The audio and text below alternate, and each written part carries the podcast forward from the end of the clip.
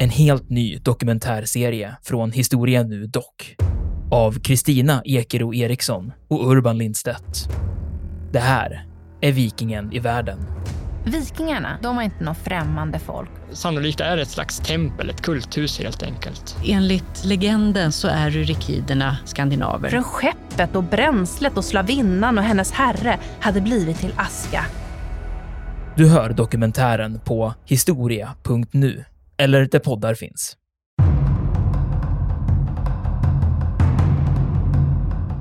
Då är det alltså ett upprorsmakare i den här staden Korsyra som gör en revolt. Och eh, när den här eh, ockupationen är över då så för man in upprorsmakarna i ett hus och så ska man släpa ut dem 20 gången längs med en gata här. Och befolkningen där och soldater då som är på rätt sida av konflikten så att säga, de får då stå längs med den här gatan och få fri lejd att sticka och hugga och göra vad de vill med de här fångarna som går förbi. Det är oerhört brutalt. Och ganska snart så inser ju de här fångarna då inne i, i den här byggnaden att det här är inte en ingen transport, utan det här handlar om att de ska bara föra ut oss och döda oss, tortera oss.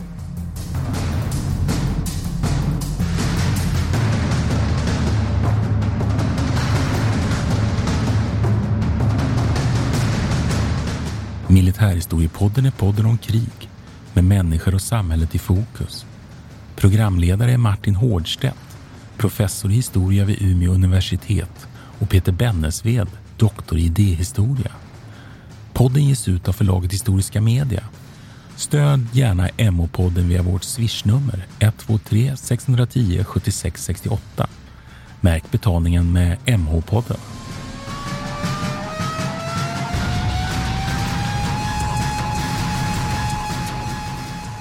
Välkomna till Militärhistoriepodden. Det här är Peter Bennesved. Och det här är Martin Hårdstedt.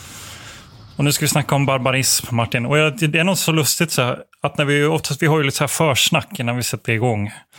Och att ofta så kan det bli lite fnissigt liksom, när vi pratar om de här grejerna. Och jag fattar inte riktigt. Och jag frågar dig, det är en personlig fråga här nu som jag öppnar med. Är det liksom en försvarsmekanism? För när man läser om de här grejerna, och ofta det som ämnen som vi håller på med, som militärhistoriska fenomen och händelser, så är det ju jävligt grisiga grejer liksom. Den där fnissigheten, är det som en slags försvarsmekanism för att man inte kan ta in det? För ibland känns det som att det är så jävla absurt, det man läser. Mm. Och det som människor är kapabla att göra. Kommentar på ja, det? Ja, men jag håller ju med dig. Det är väl en sån där lite nervöst eh, fnissande då över att det är väldigt svårt att hantera de här sakerna. Men jag vet inte hur man ska göra egentligen. Det är ju klart att man inte... Nej, man jag vet inte, hur ska man förhålla sig till det liksom?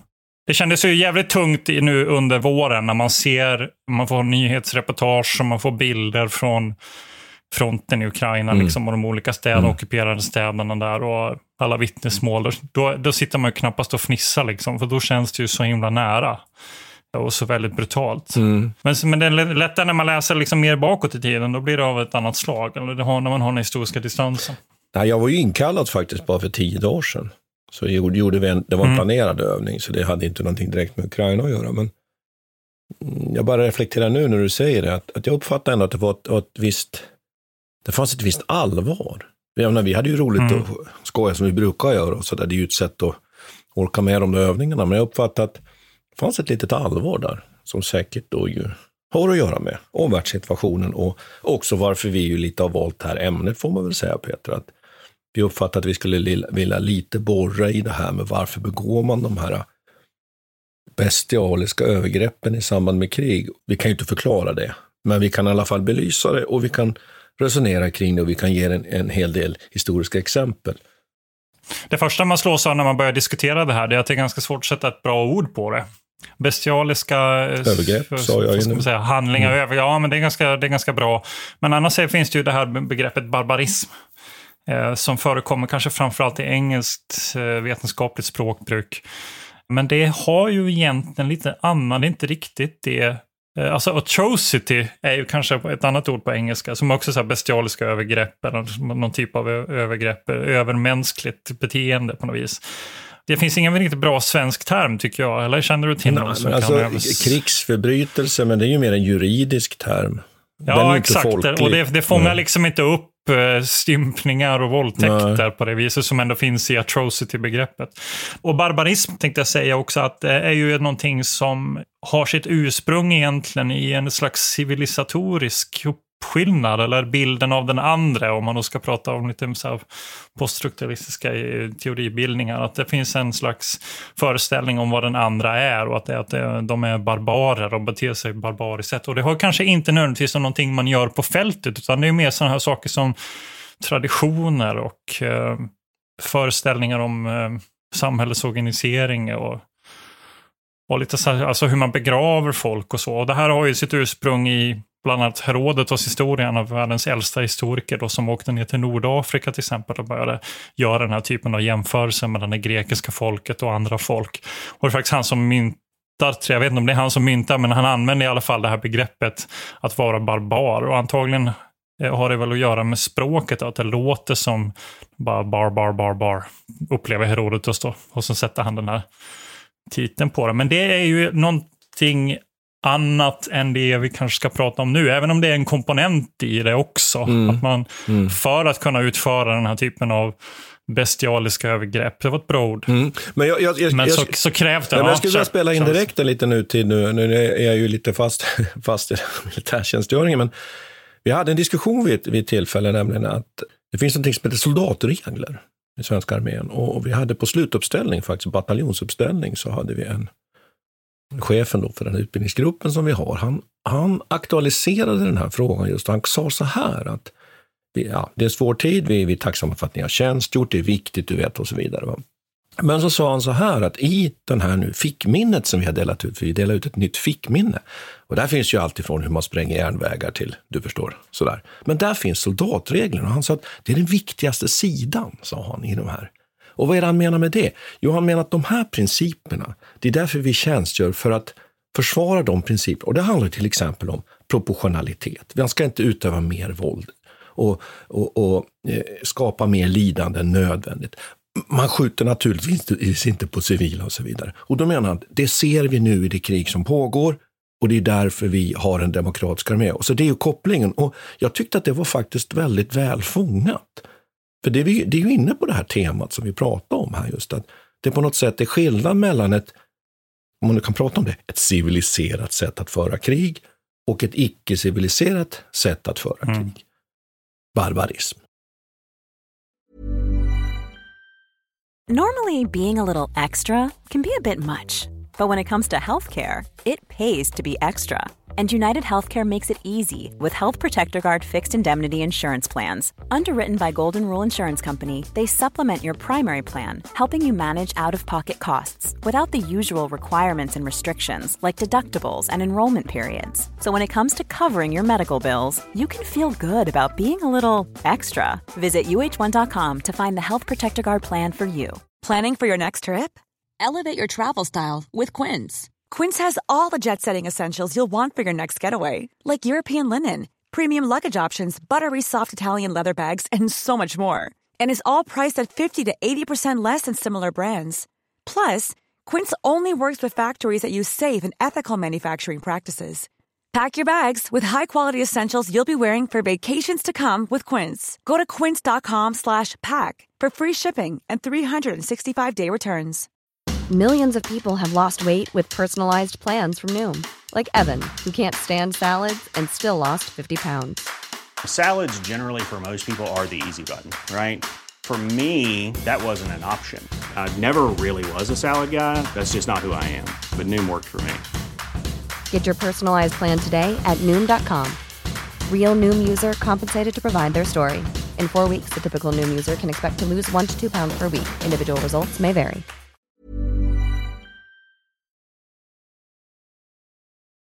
Mitt intryck är ju att den där typen av inställning har funnits lika länge som bestialiska övergrepp och barbarism har Jo, funnits också. Jo. Att det funnits en föreställning, men grekerna är ju eh, experter på det där, om vi nu ska ta så långt bak som vi har språkliga eller textkällor, så att Mm. säga. Så var ju grekerna experter på det här med att ha liksom en närmast ritualstyrd typ av krigföring med sina falanger och som skulle föras på ett visst sätt utanför. Alltså det, det, krigets regler och lagar finns ju där också i bakgrunden. Men sen är det ju det som får soldater och andra människor också att bete sig så här illa. Det måste ju vara någonting mera, någonting som situationen påbjuder, tänker jag. Och det är någonting som jag upplevde som var ganska besvärligt när man sitter här i Sverige eh, och betraktar nyheterna. Man sitter här med sin morgongröt liksom och har druckit sin kopp kaffe och man sitter och läser nyheterna, man är utvilad och man har sin försörjning tryggad, man har sin familj i närheten och man har ingenting att oroa sig över. Och då är det så jävla lätt att bara peka finger och säga vad grisigt och äckligt allting är och vad hemska de är och vad de beter sig illa och hela världen är ondskefull. Men hade man liksom, ja det finns det där uttrycket, världen är bara tre måltider från anarki. Som jag tycker också är liksom viktigt att komma ihåg då att Ja, när, när kan man fatta beslut om att bete sig på ett vettigt sätt enligt de demokratiska, enligt ditt fickminne? Just det. Nej. Och det här är vi inne på någonting också om det har att göra så att säga, med ideologi, med kultur eller om det har att göra med bara som en vanlig grupppsykologisk process. Det finns ju de som jag har hävdat att jag tänker på den här Browning bland annat och hans, vi har ju varit, nämnt den boken om, om den här reservpolisbataljon 101 då. Där han ju menar, då, eh, bara kort då, att de, de kommer då från Hamburg och de begår då övergrepp mot eh, människor av judisk härkomst i Polen. Varför gör de det? Ja, där menar han att det, det är det grupppsykologiska. Och sen finns det då åter andra som har studerat den här reservpolisbataljonen som menar att det är mer den antisemitismen, att det är strukturer och så vidare då som ligger i bakgrunden. Så jättesvårt naturligtvis, och där kan ju inte vi, det där kan ju inte vi reda, liksom förklara och reda ut, men det är två sätt att se på det då. Men, Mm. så visst. Nej, men du kunde säga Mm. titeln på den här boken också. Det är bara vanliga män. Ja, precis. Bara För det är ganska det symboliskt vikt, viktigt. Ja, jag Mm. tänker att också att man, att man inte ska få för sig att man själv är, eller inte kan korrumperas in i det där beteendet. För det tror jag att det finns en sån våldspotential i de flesta människor. Att de, ja, jag vet inte, kan man föreställa sig en situation då när de, ja, men, eh, man vet om att en släktingar har mördats eh, av en ockupationsmakt någonstans.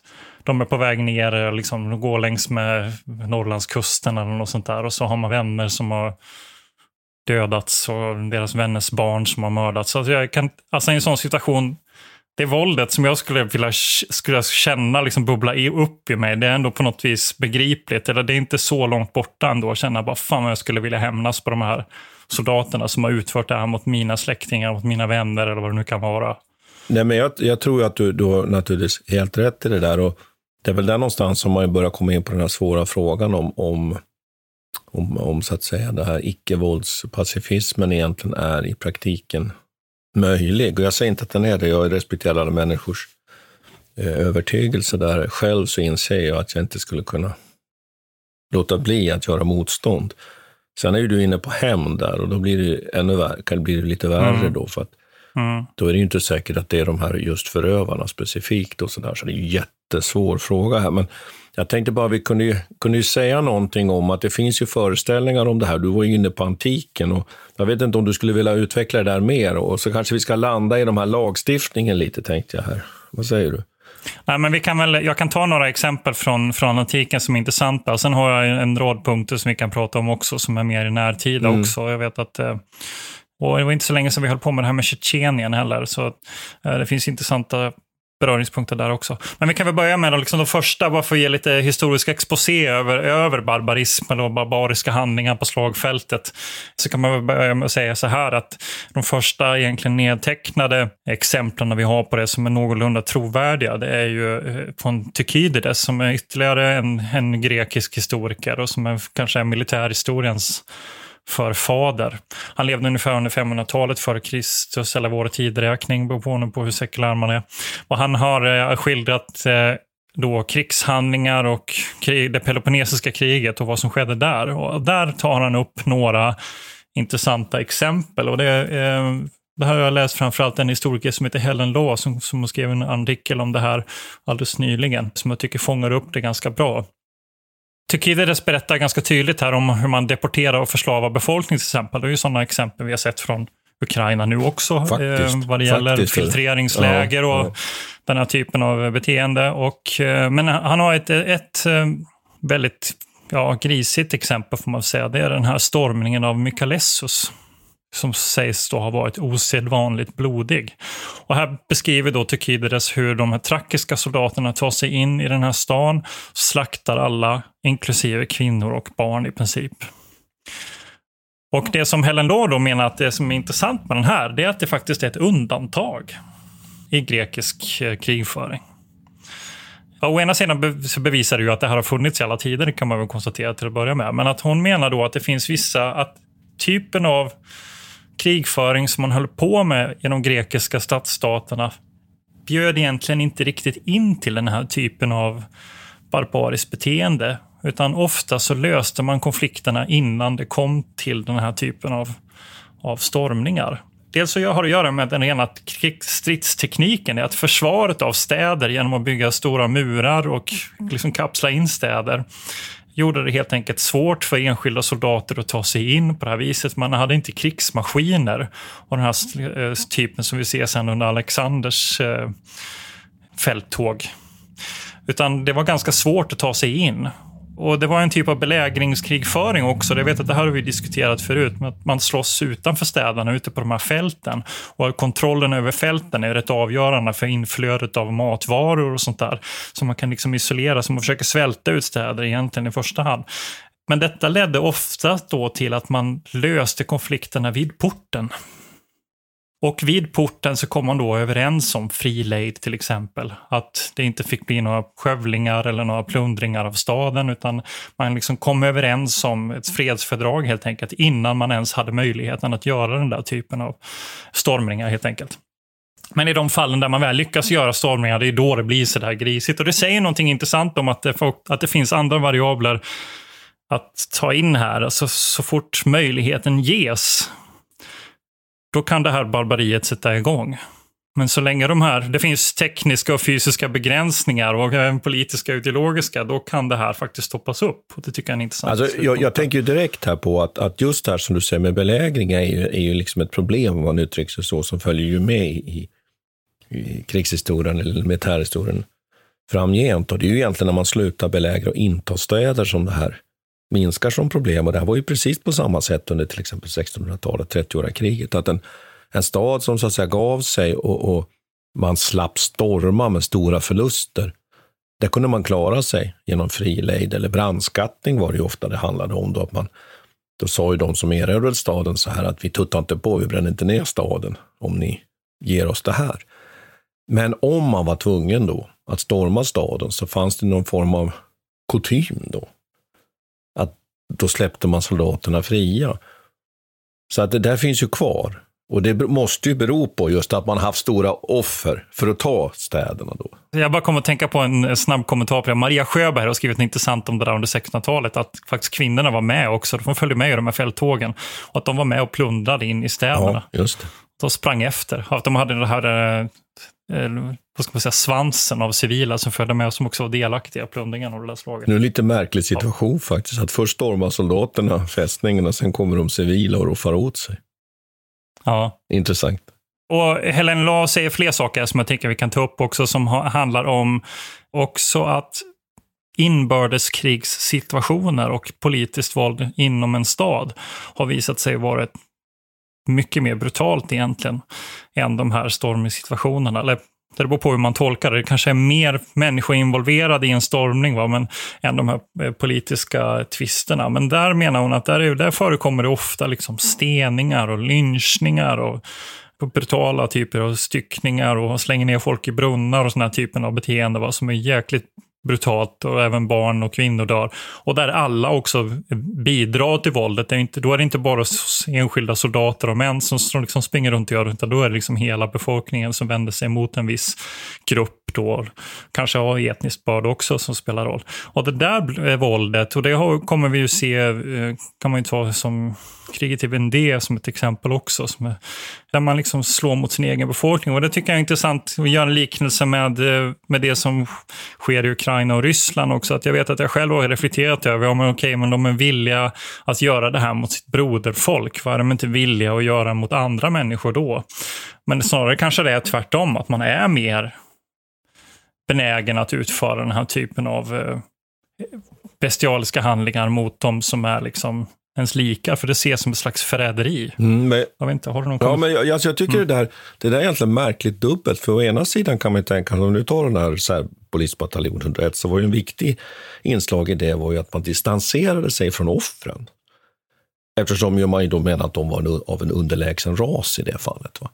Men å andra sidan, som du säger, så kan det kanske konflikten och konfrontationen blir brutalare om man är väldigt lika. Och jag tänker på inbördeskriget i Finland, som, eftersom jag bor i Finland, som ju alla vid det här laget har förstått, så är det ju märkligt hur detta fortfarande finns det liksom krusningar på vattenytan över detta. Därför att det var ju en klasskamp, en klassmotsättning. Och då tror jag att den, där hade du en ideologi plötsligt som gjorde att den blev väldigt brutal.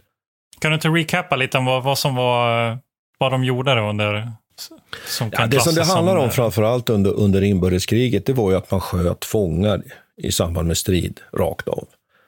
Men också att man i efterhand sköt fångar, ställde dem inför summariska rättegångar som var liksom juridiskt tveksamma.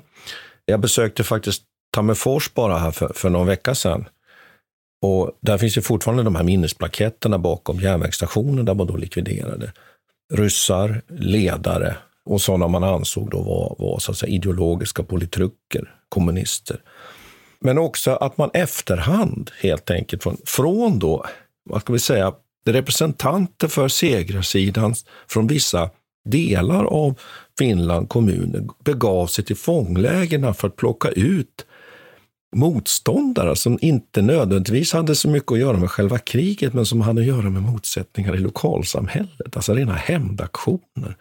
Alltså de där ingredienserna, de kommer tydligen till ytan. Och tittar vi på spanska inbördeskriget som ju 1936-1939, och det är väl alla medvetna om vad det handlade om, det var ju Francos så säga, revolt mot en då socialistisk republik och där han då så småningom vinner det här. Och där ju konfrontationen blev fruktansvärd och där man begick våld från båda sidor på ett väldigt bestialiskt sätt. Naturligtvis, segraren begår alltid mera våld. Det är ju alltid så tyvärr och som man ju inte alls har gett upp och man vet ju inte ens var alla ligger begravda. Där har man inte kommit så långt i försoningsprocessen som i, i Finland. Men också som du säger, så blir konfrontationen så brutal. Och i inbördeskrigen slåss ju bröder mot bröder, systrar mot systrar, fäder mot söner och så vidare. Och det måste ju vara någonting då där som du är inne på, att just att man kanske är väldigt lika. Då måste man ju på sånt liksom övertyga sig om att den andra är ond. Eller hur mm. man nu ska uttrycka. Ja, eller ja. precis. Håller att det är något slags... Ja, för mig känns det som förräderiet mm. måste spela roll här. Ja. Att det finns en känsla. Det finns ett bra exempel från det från, eh, från antika källan som Tukidides beskriver. Det är den här händelserna vid Korsyra som också har gått till historien som en av de ja, första liksom tydliga barbaristiska handlingarna. Då är det alltså ett upprorsmakare i den här staden Korsyra som gör en revolt. Och sen kommer atenarna och hjälper den tidigare existerande makten att ta tillbaka den här staden. Och eh, när den här eh, ockupationen är över då så för man in upprorsmakarna i ett hus och så ska man släpa ut dem 20 gången längs med en gata här. Och befolkningen där och soldater då som är på rätt sida av konflikten så att säga, de får då stå längs med den här gatan och få fri lejd att sticka och hugga och göra vad de vill med de här fångarna som går förbi. Och det är oerhört brutalt. Och ganska snart så inser ju de här fångarna då inne i, i den här byggnaden att det här är inte en ingen transport, utan det här handlar om att de ska bara föra ut oss och döda oss, tortera oss. Så de eh, gör motstånd och vägrar att ta sig ut. Varpå man kliver upp på taket här och börjar hacka sönder taket på den här byggnaden. Så att saker, material och stenblock och så börjar falla ner. Och I desperation då så börjar de här personerna hänga sig med allt möjligt som de tar livet av sig själva med alla medel som finns tillgängliga. Och det är ju ingen som överlever det här, det förstår ni. Och där hade det, finns ju en tydlig förräderikomponent i detta. Det är den egna befolkningen, va? men det var folk som upprorsmakare från de egna leden som han ansåg vara så brutala. Och det gav i princip carte blanche att göra vad som helst. Men då skulle jag kunna föra in ett annat exempel då, och som, om, som av en händelse kommer det från Finland. Jag tänker på klubbekriget också. Det här bondeupproret på 1590-talet. Och vi kan ju kanske inte gå in på precis hela bakgrunden till det och sådär, men det handlar ju helt enkelt om att desperata bönder som ser sina eh, förutsättningar minska till ett minimum så småningom gör uppror, i det här fallet då mot, mot adelsmännen i den östra riksdelen då under en adelsman som heter Flemming. Och de dödas ju brutalt och sannolikt också av det här skälet. Och där är det så infernaliskt att de tågar då söderut från Österbotten. Uppror börjar i Storkyrro i Österbotten och så tågar man söderut och man kommer bland annat till Nokia där man då ska leverera ett slag. Men då blir man övertalad dem att ge upp helt enkelt och lägga ner sina vapen och, mot fri lejd. Men vad händer när de har lämnat från sig vapnen? Ja, då blir de ju nerhuggna allihopa. Så där tror jag att det finns den här just, eh, som du säger, förräderiaspekten. Att man är rättslös om man har gjort eh, uppror. Och den finns ju också, som vi nämnde, i finska inbördeskriget. Och även så tror jag att, att eh, kanske inte i spanska inbördeskriget, därför där är det egentligen Eh, upprorssidan, det vill säga Franco-sidan, som är väl egentligen rent så att säga folkrättsligt har fel, om man uttrycker sig så. Men där är det liksom andra mekanismer. A lot can happen in the next three years. Like a chatbot may be your new best friend. But what won't change? Needing health insurance. United Healthcare Tri Term Medical Plans are available for these changing times. Underwritten by Golden Rule Insurance Company, they offer budget friendly, flexible coverage for people who are in between jobs or missed open enrollment. The plans last nearly three years in some states, with access to a nationwide network of doctors and hospitals. So, for whatever tomorrow brings, United Healthcare Tri Term Medical Plans may be for you. Learn more at uh1.com. Quality sleep is essential. That's why the Sleep Number Smart Bed is designed for your ever evolving sleep needs. Need a bed that's firmer or softer on either side? Helps you sleep at a comfortable temperature? Sleep Number Smart Beds let you individualize your comfort so you sleep better together. JD Power ranks Sleep Number number 1 in customer satisfaction with mattresses purchased in-store. And now save 40% on the Sleep Number limited edition Smart Bed for a limited time. For JD Power 2023 award information, visit jdpower.com/awards. Only at Sleep Number stores or sleepnumber.com. Mom deserves the best, and there's no better place to shop for Mother's Day than Whole Foods Market. They're your destination for unbeatable savings, from premium gifts to show-stopping flowers and irresistible desserts. Start by saving 33% with Prime on all body care and candles. Then get a 15-stem bunch of tulips for just $9.99 each with Prime. Round out Mom's menu with festive rosé, irresistible berry chantilly cake, and more special treats. Come celebrate Mother's Day at Whole Foods Market. Du nämnde ju Vendée också, visst gjorde du det? Ja, jag tänkte ju ja. säga det. Kan du, inte, kan du inte dra det? För det, är ju, för det finns ju en, en historiska skäl till varför vi pratar om det. För det anses ju vara eller första folkmordet ja, just det. i någon slags juridisk mening. Ja, okay. Eller det, har debatterats, mm. det, är väl inte fastslaget kanske, men det är historiker har, har resonerat i sådana termer. Dragit, ja, de ja. har resonerat och dragit sig i skägget och diskuterat detta och kommit fram till att ja, men antagligen är det första folkmordet. Kan du berätta gärna lite om det? Det är ju helt enkelt så här att när, när franska revolutionen utbryter då 1789 så är det ju framförallt en statsrevolution. Eh, och framförallt har den sitt stöd i städerna, inte minst i de stora städerna Paris. Lyon, Marseille och så vidare. och så vidare. Men på landsbygden så är man i stor utsträckning royalister. Och där stödjer man då den kung då som sen så småningom avrättas. Och de här upproren, de lever vidare och, och de slås egentligen inte ner så sent som för 17, 1796. Då, då liksom ebbar de ut. Och i den här regionen då, Vendée, där är de, får man väl säga, som mest intensiva. Och här tycker jag det finns en en väldigt intressant aspekt på det här. Det finns en väldigt bra bok om den som är intresserad av franska revolutionen överhuvudtaget som heter Blodsystrar. Marilyn Jalom. Eh, och hon har beskrivit det här och där, där är det så att här, här är det inte bara frågan om att det är män som deltar i de här upproren, utan det är kvinnor som också deltar i den här krigföringen. Och nu vet inte jag om det här är liksom så bestialiskt, men det är ganska brutalt här. Där finns det en kvinna då som, som är med och slåss som soldat. Och hon konstaterar så här då att när jag närmade Loire så dödade jag fem fiender. Jag slog sönder svärdet på den sistes huvud då jag avslutade mitt dagsverke. Och sen fortsätter hon. På egen hand, då, det här är senare då, lite, lite längre fram, då, så på egen, på egen hand slog jag ihjäl 21 stycken den dagen, konstaterar hon. Och så lite lakoniskt, själv räknade jag dem inte, men det gjorde det som följde efter. Eh, om de inte hade sagt det skulle jag inte ha nämnt det. Så att det, det, och det bestialiska i det här ligger väl liksom inte egentligen konstigt om hon, hon så att säga, som vi slut uttryckte, nedkämpar fienden i strid. Det är ju ett fint sätt att, att uttrycka att man dödar andra människor i strid. Men det jag egentligen är ute efter här är att också det finns, det är inte bara så att det är män som deltar i krig. Och nu ska vi inte gå in på någon sån här biologistisk diskussion om huruvida ja. män är mer våldsamma än kvinnor, för det, det tycker jag inte riktigt plats, har, har inte plats här riktigt. Men det är intressant i alla fall att det finns den här typen av, av eh, ögonvittnesskildringar, nedskrivningar och också kvinnor som deltar i brutal krigföring och dödande. Men, men jag tror att du är, liksom, är du inte närmare inte den där som vi pratade lite i början, det finns en social psykologisk jo. faktor egentligen. Det är det som driver upp det och det spelar ingen roll egentligen vem du är.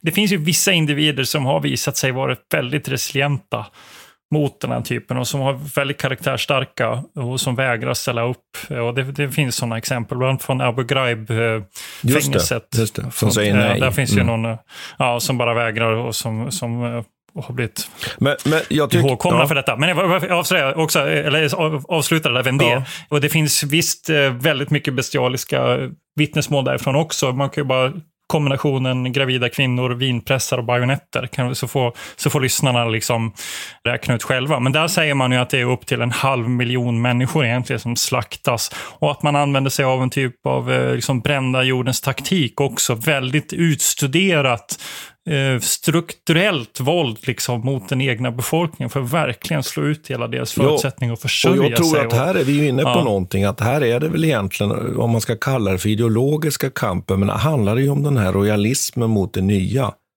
Folkstyret och revolutionens budskap som ju krockar. Och jag tycker att det intressanta med hennes skildring nu här, den är ju inte att hon dödar i strid, utan det är att det är så många som hon har glömt bort det. Hon, hon märker inte det. Sen skulle jag vilja fortsätta och, och bara säga så att de här franska arméerna sen, när det så småningom då ju blir imperium och Napoleonkrig, kommer ju att i Spanien utmärka sig för sin brutalitet. Och det, det tycker jag man kan lyfta in i också, att det är inte bara en 1900-talsföreteelse, utan där finns ju tillbaks historien som vi är inne på. Det tycker jag är viktigt att påminna om att där möter ju de här franska soldaterna från så att säga revolutionen, eller har med sig det tankesättet till Spanien och chockas ju av hur ointresserade de här, som de tycker, primitiva spanska bönderna är av revolutionen. De vill inte ha någon egalité och fraternité och liberté, utan de vill ha sin katolska kyrka och, och sina liksom, skatter som de alltid har haft. Och där, i den här konfrontationen då med grillakrigföring från spanjorerna, då blir ju konfrontationen oerhört brutal och ni som vill kan ju titta på Goyas kopparstick från kriget i Spanien från 1808 och fram ända fram till 1814. Och ni vet ju också de här stora tavlorna, Dos de Mayos och mm. Tres de Mayos som finns. Mm. Utmärkt övergång, för jag tänker att en, ett ytterligare tema som vi ska ta upp och som också har sitt ursprung i den här artikeln från Helen Dahl, det har ju det att, att göra med ockupationsmakter och krig som förs under lång tid. Så det blev en jättebra övergång här, för jag tänker att där, där finns ytterligare en sån här variabel som drar igång den typen av brutalistiskt våld. Och just det som du pratar om är ju det väldigt vanligt förekommande. Soldater som kommer på till en plats och förväntar sig att de ska bli bemötta på visst sätt. Just det. För att det har de fått höra. Soldater. Mm. Ja, och för det har de fått höra och att de ska komma dit och rädda den här befolkningen och bla bla bla. bla. Men sen så möts de av en helt annan verklighet. Och framförallt då när kriget inte riktigt går som det var tänkt, mm. utan det stannar Kanske upp. Ukraina. Här, kanske Ukraina kanske 2022. Mm. Precis, så det, det, har ju exakt den här, eh, den här karaktären. Och jag tycker att eh, det finns ju, vi kan ju ta upp Vietnam här som ett väldigt bra exempel. Klassikern får man väl säga, Peter. Ja, och det finns ju, och där är ju typiskt sånt krig där man i början egentligen åker ut och tänker att man ska undsätta Vietnam från de här kommunistiska horderna. Men så inser man dels om svårigheterna med att bedriva krig i den här miljön och den här gerillakrigföringen och hur svårt det är att hantera den. Men också att den här befolkningen som man försöker undsätta är inte nödvändigtvis positivt inställda. Och så går det dåligt och sen så tappar man den här ideologiska auran eller tron på det ideologiska arbetet. Man får inte heller något stöd hemifrån. Det här verkar vara ganska viktigt. I början så finns det ett politiskt stöd i USA för att genomföra det här, men det vittrar sönder allt eftersom att man inser att det här går jäkligt dåligt. Så att de här eh, soldaterna blir allt mer desillusionerade. Det är svårt det där. Ja, och där har man sagt då att mycket av våldet handlar om en slags hämndaktioner då. Att man, de, dels så befinner de sig på plats här, förstår inte vad de gör där. Och sen så ser de sina kamrater dö på, på diverse brutala sätt genom fällor och mm över, överfall. Och, Lömskt, det bara smäller. Ja, ja, precis. Det bara smäller och sen så vill de då hämnas på sina soldater eller sina kamrater när de väl tar folk till fånga och går in. Och det finns ju en klassisk händelse som, som eh, den här händelserna i Song My 1968 som har gått till historien som en sånt här. Och då är det en, en grupp soldater som ska, ett kompani som ska inta den här, en liten stad då i närheten av Song My, en liten by där. Där har de fått reda på att här finns det Vietkong-grilla. I själva verket finns det bara tre stycken sådana här Vietkong-soldater där och de flyr och blir tillfångatagna och eh, skjutna på plats. Eh, men den här kompaniet som landar här i byn, de har ingen aning om detta. Utan de går genom varje hus och letar efter utgångssoldaterna. de får ingen information om var de, var de här soldaterna befinner sig.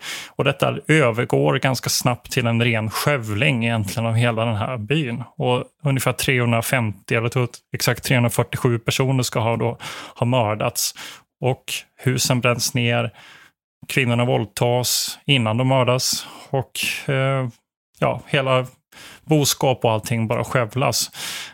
Och det här leder ju, först så försöker man dölja det här från den amerikanska militärens sida. Den officerarna som är ansvarig försöker dölja detta genom att säga att det här var en strid som pågick, men ganska snart så, uppenbar, så blir det uppenbart att så, så var inte fallet. Man döms faktiskt. En, en eh, ska se om man kan leta fram. William Calley heter han, som eh, faktiskt han arresterades ett år efter och döms sen för mord på 222 människor.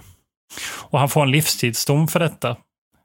Men den omvandlas sen till tre års husarrest. Mm.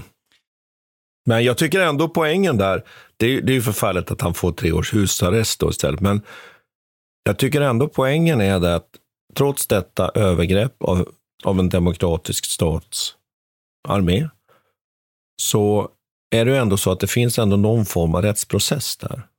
Där det ändå ifrågasätts, det ställs inför rätta och det tycker jag ändå är hoppingivande, eller hur? Jo, det är det på ett sätt. Va? Sen, sen får man, det var ju flera än, än han som ställdes till, till rätta också. Men, eh, men det har ju den här karaktären av lip service, som det heter på engelska, att man försöker göra någonting för att blidka massorna. Men, och det vittnar väl också att inom militären så fanns det ändå ett stöd för den här typen. Eller man, man såg liksom genom fingrarna med det här och man tyckte att det var, ja, det är sånt som händer. Va? Att det finns en slags tröskel eller en tolerans. Och det här är ju sånt som händer tror jag, oavsett vad, vem eller vilka soldater det handlar om. Och jag tror att det, man ska nog inte vara naiv och tänka att den här fickguiden, eller fickboken som du har, eller som du fick, eh, är någon garanti mot att svenska soldater inte skulle kunna bete sig så här om det drevs till den punkten, så att säga, som de amerikanska soldaterna. Det var ju en värnpliktsarmé på ett annat sätt också än vad den svenska armén är. Så, så det, det finns massvis med olika variabler här. Men nu, ja, den där potentialen finns alltid när en ockuperande makt möts av en civilbefolkning som inte är intresserad av att ta emot dem. Ja, liksom. och jag, jag, tänkte, jag tänkte mm. att man skulle, eh, får man fylla på med exempel här faktiskt? Alltså, ja, kör, nu då blir det ju Finland igen här, men jag tänker att vi, vi, vi måste mm. liksom också ta det här lite det historiska här. Att, att eh, Ryssland ockuperar ju Finland 1808 och, och i huvudsak så, så uppträder man ju disciplinerat, men det finns ju de här inslagen av barbarism och framförallt så förknippar man ju ryskt övervåld när det gäller Finland med, med stora nordiska kriget där man ju torterar, bränner, våldtar, kidnappar ju fruktansvärt upp i Österbotten framför och allt åren 1713 och 1714. Jag har en god vän som heter Christer Kovaja som har skrivit en utmärkt bok om, om det här som, som reder ut de där förfärligheterna. Alltså det här finns. Då. Men även från, från då finska kriget, som ju ändå är ett relativt civiliserat krig, skulle jag vilja påstå. Det märkliga är att det där kriget för 200 år förefaller som mer humant och civiliserat än det vi ser i Ukraina idag. Det är en mm. intressant reflektion. Men så här skriver ju von Döben, som kanske är känd.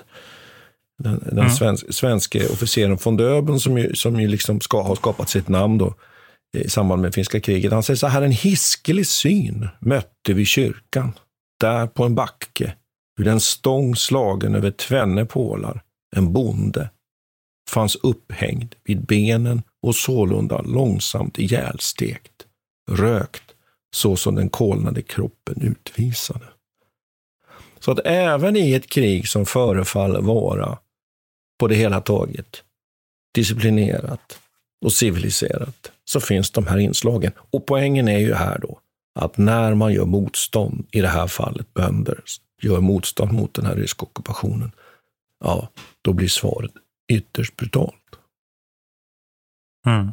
Och det tycker jag man kan, kan ha med sig. Och, och jag tycker vi också ska komma ihåg att Sverige har genom sin, sin krigföring in, in, också gjort sig skyldig till den här typen av, av övergrepp. Vi behöver bara nämna till exempel belägringen av Narma 1581 där man räknat 4 000 ryska försvarare och civila helt enkelt brutalt dödas efter att man har intagit staden Narva. Så det får vi inte glömma. Men nu var vi ju på 1900-talet där. Mm. Och frågan är, blir det mer brutalt under 1900-talet? Du tog ett exempel från Vietnamkriget här.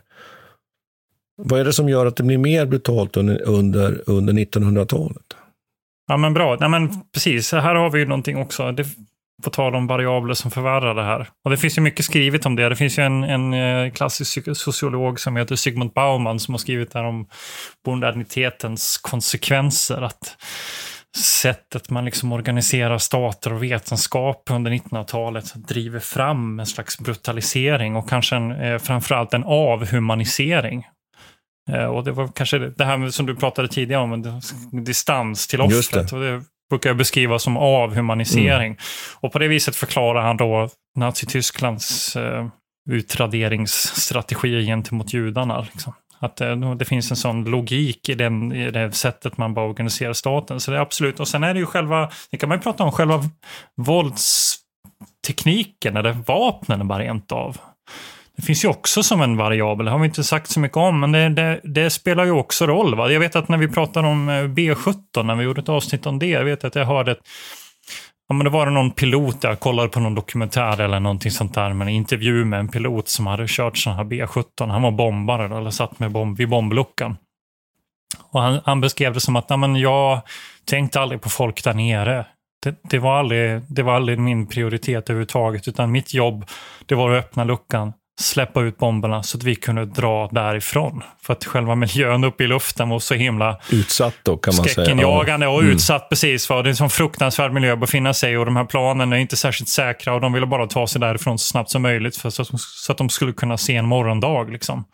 Men, men den där distansen mellan, den bokstavliga distansen mellan flygplanet där uppe och civilbefolkningen där nere den gör ju någonting med vårt sätt att liksom, se på civila offer också. Att de blir bara en siffra. Eh, det blir bara statistik när de här bomberna faller. Och, det, och absolut, och även, även handeldvapen har ju den här komponenten att det kan skjutas liksom på långt håll. Då. Nu verkar man kunna ha haft ihjäl varandra med, med blanka vapen också utan problem förut. Men jag tänker att de måste ändå hjälpa. Hej, det är Paige DeSorbo från Giggly Squad. High quality fashion without the price tag. Say hello to Quince. I'm snagging high-end essentials like cozy cashmere sweaters, sleek leather jackets, fine jewelry, and so much more. With Quince being 50 to 80% less than similar brands. And they partner with factories that prioritize safe, ethical, and responsible manufacturing. I love that. Luxury quality within reach. Go to quince.com slash style to get free shipping and 365 day returns on your next order. Quince.com slash style.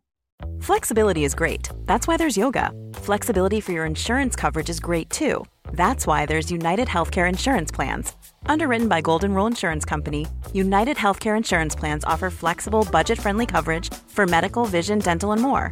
One of these plans may be right for you if you're, say, between jobs, coming off your parents' plan, turning a side hustle into a full hustle, or even missed open enrollment. Want more flexibility? Find out more about United Healthcare Insurance Plans at uh1.com. Mom deserves the best, and there's no better place to shop for Mother's Day than Whole Foods Market. They're your destination for unbeatable savings, from premium gifts to show-stopping flowers and irresistible desserts. Start by saving 33% with Prime on all body care and candles. Then get a 15-stem bunch of tulips for just $9.99 each with Prime. Round out Mom's menu with festive rosé, irresistible berry chantilly cake, and more special treats. Come celebrate Mother's Day at Whole Foods Market.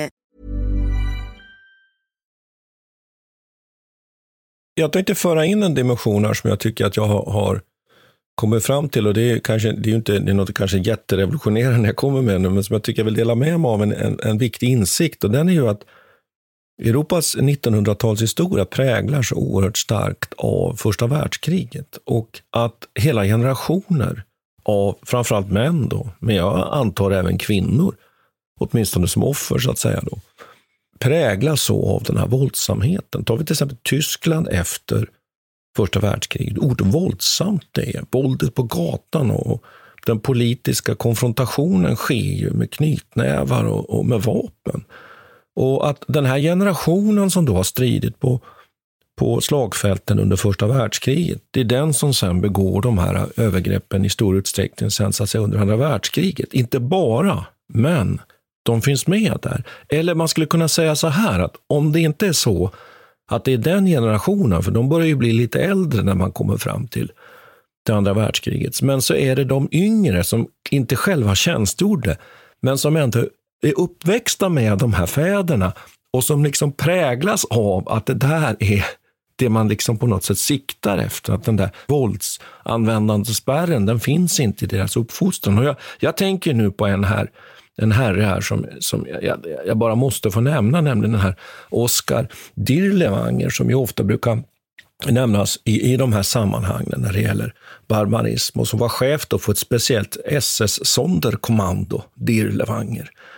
Och som mellan då 1942 och 1945 eh, har någon sorts, kan man säga, världsrekord i att begå hemskheter och bestialiska övergrepp framförallt då i, i Östeuropa och inte minst i samband med kväsandet av Warszawaupproret 1944.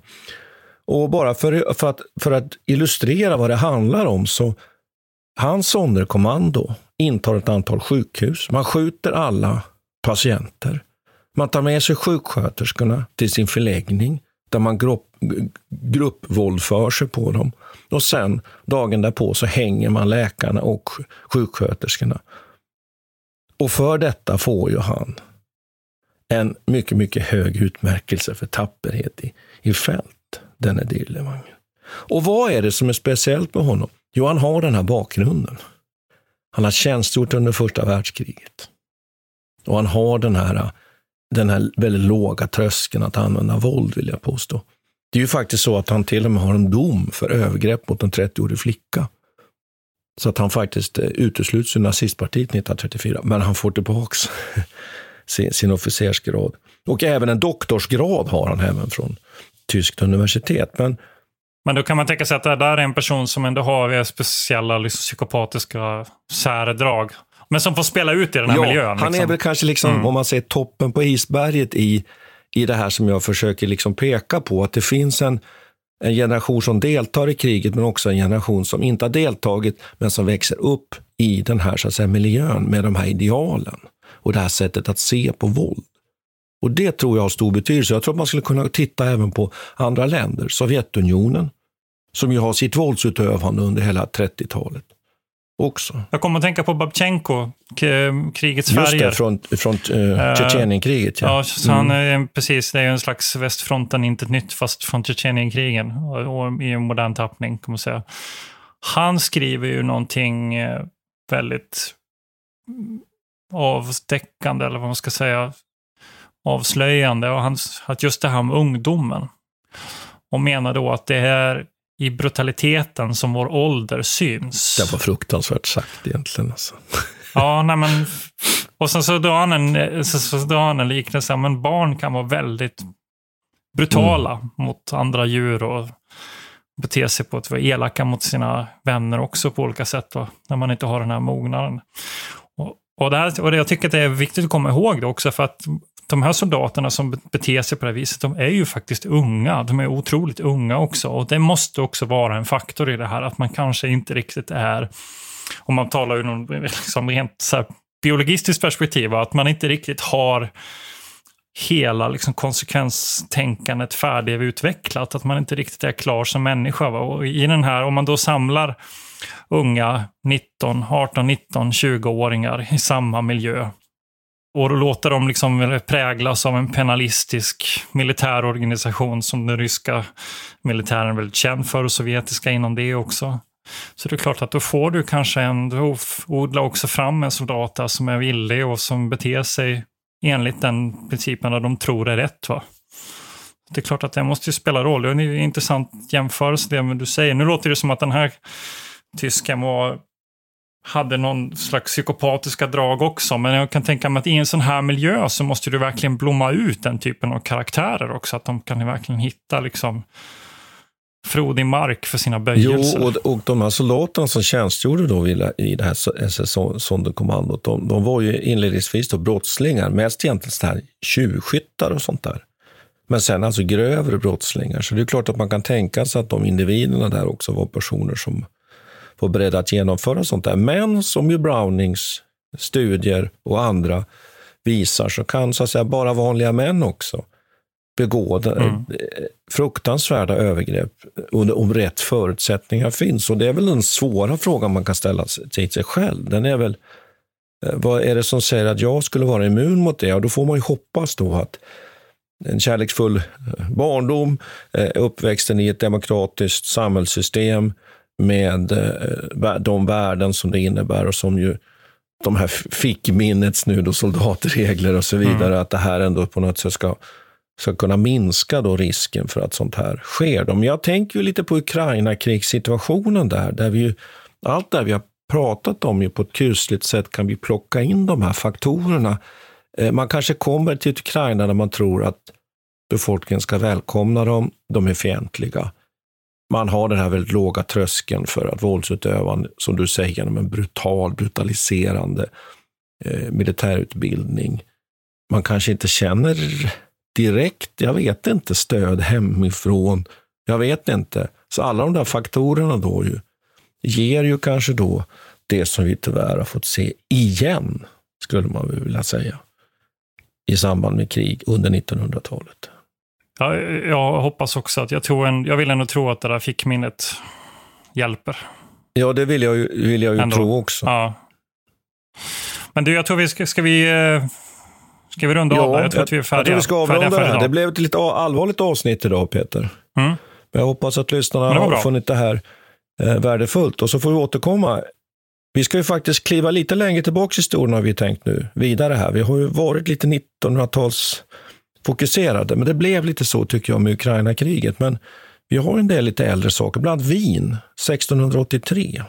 Kamp mellan den obsanska världen och, och den kristna världen. Återigen, liten, kan man säga så, om man får tisa lite här, avrundningen lite på det här vi har sysslat med tidigare. Lepanto, Malta och, och konfrontationen. Konstantinopel. Ja, precis. Mm. Så på återhörande och, och tack ska vi ha. Tack ska vi ha. Vi tackar Peter Bennesved och Martin Hårdstedt. Kontakta gärna Militärhistoriepodden via mejl på militarhistoriepodden historia.nu. Peter och Martin vill gärna få in synpunkter och förslag till programidéer.